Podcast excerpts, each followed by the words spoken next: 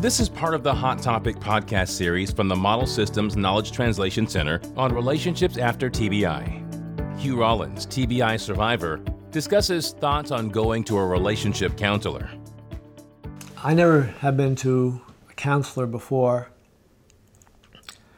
And going to Dr. Kreutzer, Dr. Kreutzer, I didn't have a problem with because he was a counselor. I had more of a problem going to uh, what I call the, I'm trying to think, psychiatrist, waiting for them to do the typical, you know, lay down on the couch and all that, that you see in the, in the TVs.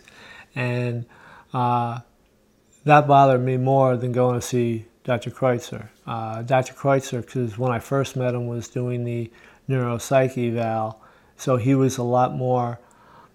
He wasn't thinking of, uh, okay, lie down. I'm going to analyze all your stuff. So it was a lot more realistic, down to earth.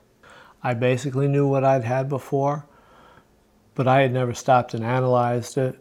And not that Dr. Kreutzer bit it apart, chopped it apart, excuse me.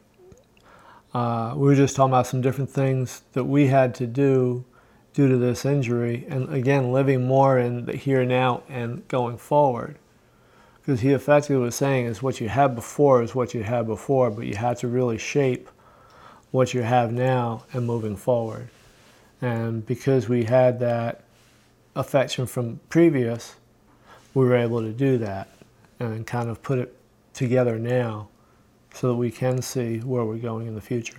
The sessions were great. Uh, they're invaluable because it was something that somebody was making us both work on together and so we could talk about the different things and again move forward with it.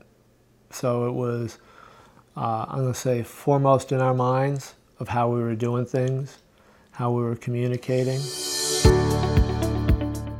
Visit msktc.org/tbi and get the answers you need from experts who conduct innovative and high-quality research provide patient care, and work to improve the health and overall quality of life for people with traumatic brain injury. That's msktc.org/tbi.